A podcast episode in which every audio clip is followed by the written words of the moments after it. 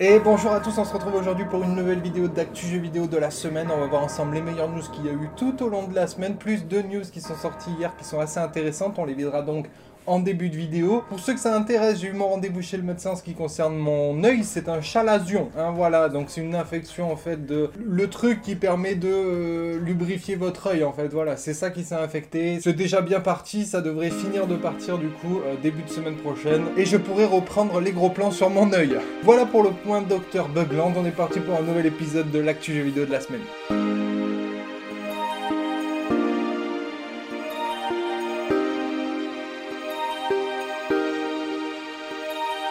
Allez, on commence une fois n'est pas coutume, un nouveau report de l'année 2021 vers l'année 2022. Il s'agit cette fois-ci de Gotham Knight, donc le jeu en coopération dans l'univers de Batman, où on ne jouera pas Batman, hein, d'ailleurs vous le savez. Bref, c'est un jeu qui est quand même assez attendu, et normalement il était prévu, bah, vous l'avez compris, sur 2021.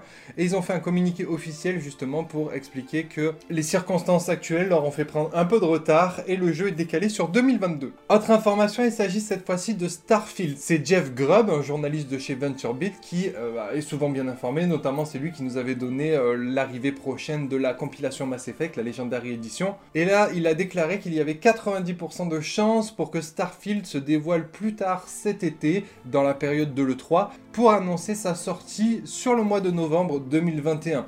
D'après ce qu'il en sait, il précise bien 90%, D'ailleurs, beaucoup ont fait euh, suivre l'information et il a reçu beaucoup beaucoup de messages. Il a dû retweeter derrière en disant qu'il s'agissait plus d'une prédiction plutôt qu'une information sûre. C'est pour ça qu'il a dit 90%, donc il en est presque certain à titre personnel, mais il n'a pas d'infos complètement sûres sur le truc. Voilà, donc c'est bon ton de rappeler qu'il faut préciser que c'est pas une information sûre à 100%, mais ça sent bon. Allez, on va donc passer aux news de la semaine. Cette semaine, on a vu une chronique qui est sortie sur euh, le site Geek qui s'est amusé à répertorier les trophées de complétion des jeux sur PlayStation 4 pour euh, des mondes ouverts. Donc ils ont pris toute une, série de jeux et ils ont regardé quel jeu était fini par les joueurs. Donc pour ça, c'est facile, vous pouvez le faire vous-même d'ailleurs. Hein. Vous allez sur votre console, dans l'onglet trophée, vous regardez le trophée qui est lié à la fin de l'histoire, pas le trophée platine, hein, bien entendu, ça n'a rien à voir. Vraiment le trophée qu'on débloque à la fin de l'histoire et vous regardez le petit pourcentage qui est à côté, vous allez voir que ben on est plutôt dans ces eaux-là. En gros, le jeu le plus terminé, c'est Marvel Spider-Man qui est complété à 50,8%, autrement dit une personne sur deux arrive à la fin du jeu. Ensuite, Ghost of Tsushima, 50,2%. Et après, on est plus euh, aux alentours de 35, voire 20% euh, pour Assassin's Creed Valhalla, qui reste quand même le 12e, c'est-à-dire dans le top 12 des jeux, en tout cas de la sélection qu'ils en ont faite, des jeux qui ont, où, les, joueurs ont atteint euh, la fin, quoi, hein, tout simplement. Donc il y a eu pas mal de retours dans, dans vos commentaires, et merci d'ailleurs de réagir à tout ça. On a vu des points de vue différents, effectivement, certains ne comprennent pas comment on peut acheter un jeu si cher à la base et ne pas le finir, mais d'autres gens ont bien précisé que bah, parce qu'il y avait beaucoup de jeux, parce que bah, en plus ils les achetaient pas forcément euh, à plein pot et plutôt d'occasion, ça leur plaît pas, ils laissent tomber, ça leur plaît, ils continuent un peu, puis à un moment donné si c'est trop long, s'il y a trop de quêtes... Euh, euh, barbante, etc. Il lâche l'affaire. Bref, des façons de consommer finalement qui sont très différentes à chacun. Et moi, je suis plutôt du genre à prendre un jeu et à le finir quoi qu'il arrive, même si je dois me faire chier euh, pour atteindre la fin. Voilà, je veux voir la fin, je veux être sûr d'avoir terminé le jeu. Même je vais au-delà, hein. généralement je le pense à 100% histoire de bien savoir que c'est de la merde ou que c'est un jeu énorme, hein. bien sûr ça va dans les deux sens. Voilà en tout cas des visions très différentes justement du gaming et c'est assez intéressant. On va rentrer côté PlayStation et la première chose c'est la fermeture du système de communauté euh, sur PlayStation 4. Nous vous remercions d'avoir utilisé la fonctionnalité PS Communities sur votre console PlayStation 4. À compter du mois d'avril 2021, cette fonctionnalité ne sera plus prise en charge ni disponible sur votre console PlayStation 4. Donc il retire complètement le système, il ne sera pas remplacé. Hein. Il précise que vous avez d'autres moyens de bah, vous faire des amis, d'aller d'utiliser l'application euh, euh, PlayStation App, etc. pour discuter avec euh, vos potes sur console mais le système communauté, hein, donc c'était des pages dédiées où vous pouvez tous poster des trucs et tout ça, qui était géré par euh, soit un éditeur, soit euh, des personnes lambda. Bah voilà, c'est complètement terminé, on passe à autre chose. Côté Sony Japan Studio, il y a eu un autre départ qui est assez important. Je précise rapidement, c'est Masami Yamamoto qui a annoncé sur Twitter justement son départ, qui, s'est fait le 28 février dernier. Il a passé 25 ans dans le studio. Il était responsable euh, notamment de la série Tenchu, de Bloodborne, ou plus euh, récemment de Astro Playroom. Voilà, donc c'est encore une grosse tête qui part du côté de chez Japan Studio. On verra vraiment comment il réorganise le truc, mais il y a eu vraiment des très gros départs et ça sent le montage de studio indépendant à côté. On verra ce qu'il en est.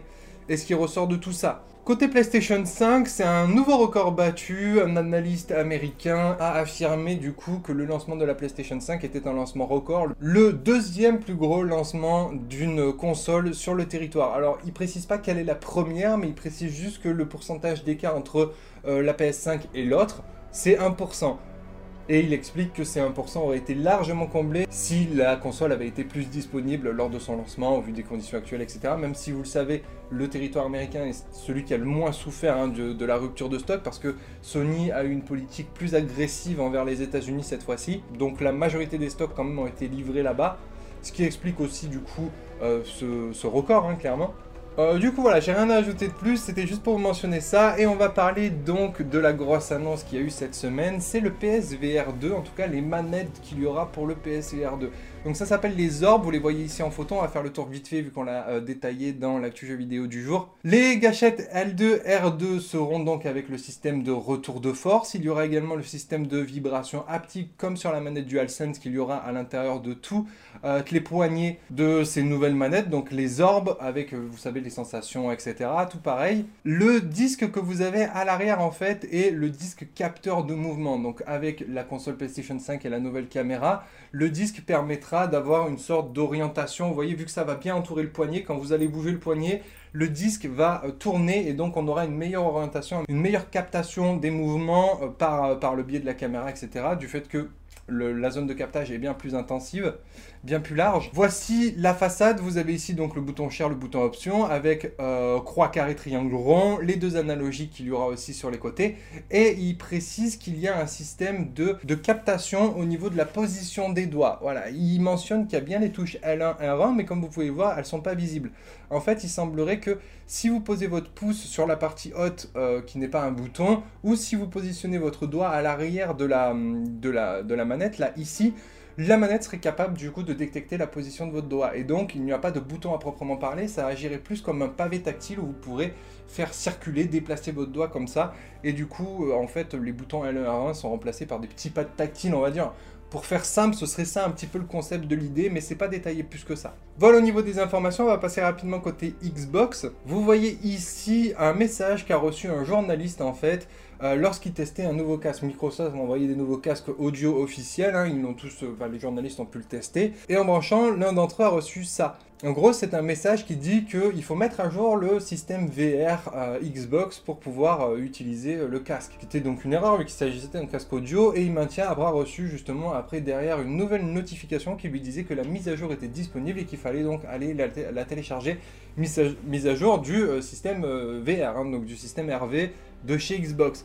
Donc ça relance l'idée du truc qui avait été trouvé dans le code source de Flight Simulator où il a été fait mention justement d'un casque Scarlett VR. Donc Scarlett, c'était le nom de code de la série X à la base. Qu'on se disait, il y a peut-être potentiellement Microsoft qui va bosser sur un truc VR. Bah, il semblerait qu'à l'intérieur de la console, il y ait déjà quand même quelques petits paramètres qui soient euh, euh, disponibles concernant un éventuel casque de VR possible sur euh, la Xbox Series X. Vu qu'ils reçoivent bah, des messages en rapport avec ce casque qui n'existe pas, qui n'a jamais été officialisé. Mais qui sait, on pourra peut-être utiliser finalement des casques PC sur la console à l'avenir. On verra où ils proposeront peut-être leur propre système de casque VR. En tout cas, c'est très intéressant. Et côté Game Pass, la bonne nouvelle, vous le savez, le 1er avril, il y a Outrider qui va sortir. Ben, il sera euh, disponible Day One à l'intérieur du Game Pass. Donc vous pourrez, euh, tous les abonnés Game Pass, vous pourrez y jouer totalement gratuitement. Je trouve ça vraiment sympa comme offre. Sachant que c'est vrai que c'est un jeu qui souffre énormément là d'un bad buzz au, niveau de la communauté, mais je pense qu'il a quand même pas mal de choses à, offrir.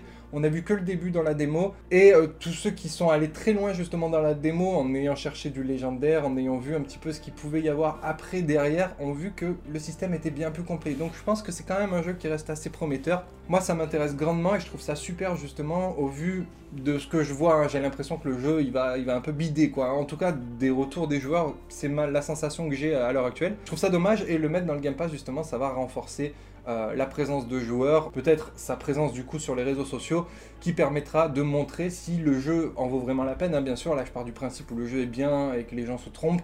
Maintenant, les gens ont peut-être raison et le jeu est peut-être mauvais, hein, ça j'en sais rien. Mais en tout cas, si c'est pas le cas, s'il est bon, ça donnera plus de visibilité au jeu et du coup, bah, les gens se rendront compte que peut-être la démo n'était qu'un petit extrait et que le jeu a beaucoup plus à offrir ou pas. Hein, bien sûr, ça on verra à la sortie du jeu. Côté Dying Light 2, on a une information, je vais vous la résumer rapidement. Un nouveau petit trailer et une prise de parole des développeurs qui nous ont dit tout simplement qu'il y allait avoir très prochainement des informations concernant le jeu. À la fin du trailer, on voit que la date est maintenue sur 2021. Voilà, je vous la fais courte hein, comme d'habitude. Si vous voulez plus d'informations, il y a les AGBJ du jour euh, pour vous les donner. Et terminons avec Age of Empire 4, un jeu très attendu.